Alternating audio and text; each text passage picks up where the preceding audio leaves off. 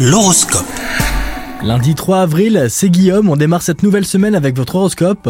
Les vierges, en amour, vous n'êtes pas trop d'humeur romantique, les belles attentions et les mots doux ne sont pas votre priorité, et même si votre couple est solide, gardez à l'esprit que rien n'est jamais acquis.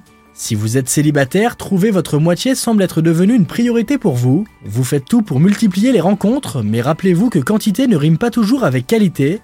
Au travail, certaines fonctions ingrates vous agacent au plus haut point, des tâches répétitives vous accaparent et vous ennuient.